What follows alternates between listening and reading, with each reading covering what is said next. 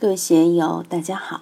今天我们继续学习《禅说庄子耕桑处》平气顺心的养生秘法第2讲“未生之精，能报医乎”第1部分，让我们一起来听听冯学成先生的解读。南榕处吟凉，7日7夜至老子之所。老子曰：“子自楚之所来乎？”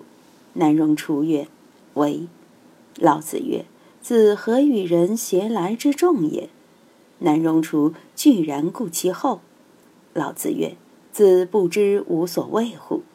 南榕处俯而惭，仰而叹曰：“今者吾忘吾答，因失吾问。”老子曰：“何谓也？”南榕处曰：“不智乎？人谓我茱萸，智乎？反愁我躯。不仁则害人，仁则反仇我身；不义则伤彼，义则反仇我矣。我安逃此而可？此三言者，楚之所患也。愿因楚而问之。”南榕处在耕桑楚的指点下，决定到老子那里去参学，去求道。他准备好干粮袋，背着就出发了。古时求道很艰难啊，没有宾馆住，没有车，也没有马，只有步行。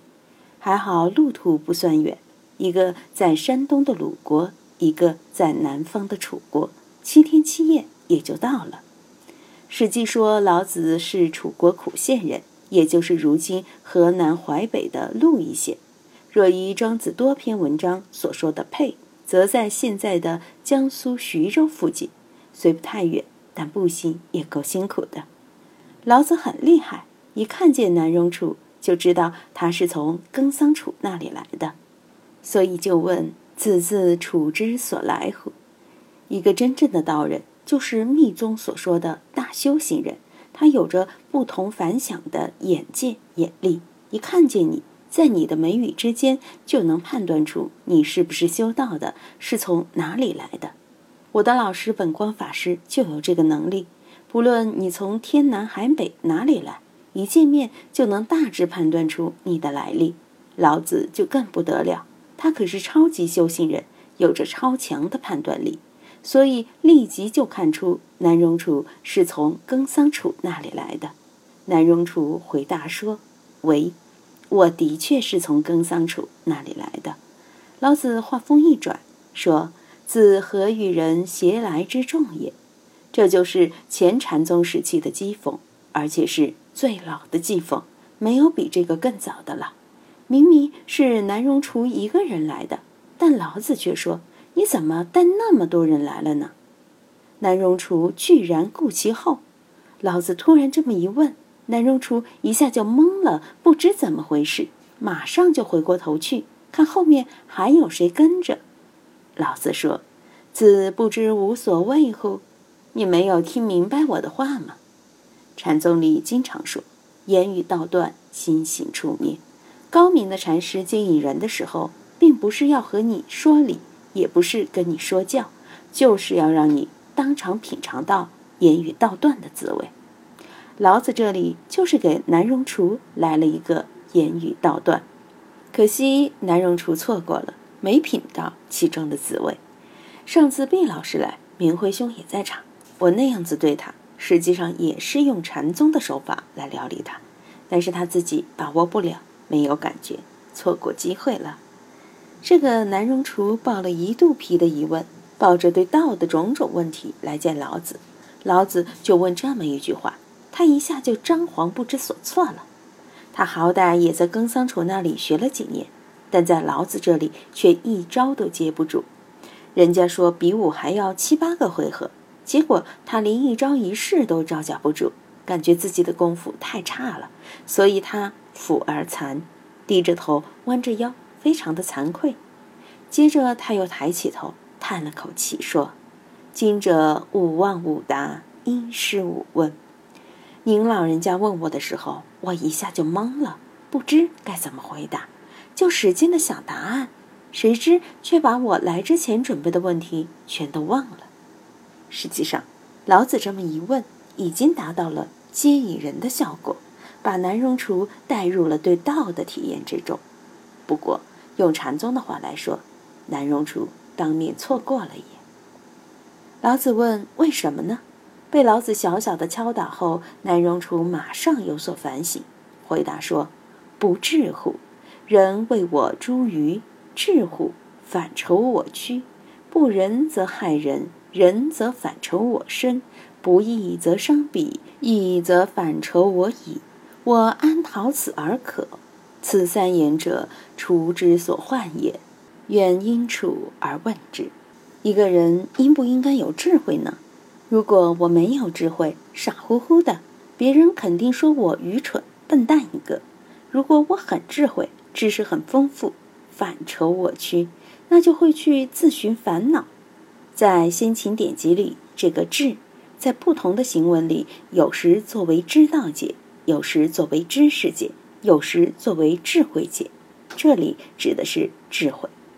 大家都知道，聪明伶俐的人身体都不太好，借用《红楼梦》里林妹妹的话来说，多一番聪明就多一番思虑，多一番思虑就多一番烦恼。聪明的人，知识多的人，成天天南海北，是非得失老是在心中荡来荡去，的确是伤身之源啊。智乎，反仇我躯。当年我在黎月老和尚那里的时候，黎月老和尚不论接待任何人，都是两个字：去妄，让你别打妄想。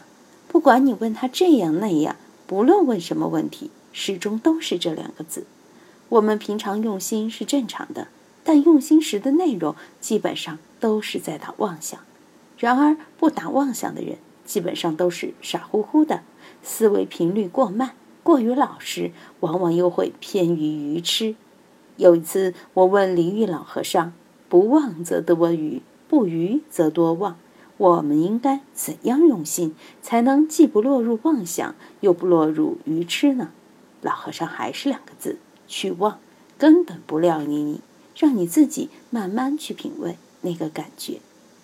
南荣厨还是非常用心的，包括他下面要说的和毕教授的状态是很接近的。可惜毕教授的因缘不在我这里，本来我是想通过讲这一篇给他下药治病，结果他今天又跑了，看来他的缘分的确没在这里。不仁则害人，仁则反仇我身。一个人没有道德，没有修养，一肚子魑魅魍魉，肯定是损人利己的。而一个人有道德有修养，达到了人的境界，肯定是舍己助人的。舍己助人对别人有利，就是布施波罗蜜，布施波罗蜜肯定是舍己为人的。我们在日常生活中也经常遇到这样的事，做了好事好像没有好报。如今不少人说，放眼四海，耳目所闻，多数贪腐的人在台上蹦，做官的没有多少是清廉的，发财的也没有多少是仁义的。俗话说，无奸不商，为富不仁。所以当你真正富起来以后，就要增加自己的道德，就要多为社会做贡献，做慈善，把自己辛苦赚来的银子拿去布施。这的确又是一个矛盾，仁则反仇我身呀，不义则伤彼，义则反仇我己。不仁不义肯定是要伤害别人的，而真正要以义在社会上行事，肯定是要付出的，对自己来说是不利的。南荣厨处在矛盾之中，想求智但怕伤身，想求仁也怕伤身。我安逃此而可？我要怎么做才能逃出这种怪圈，逃离这个悖论呢？此三言者，厨之所患也。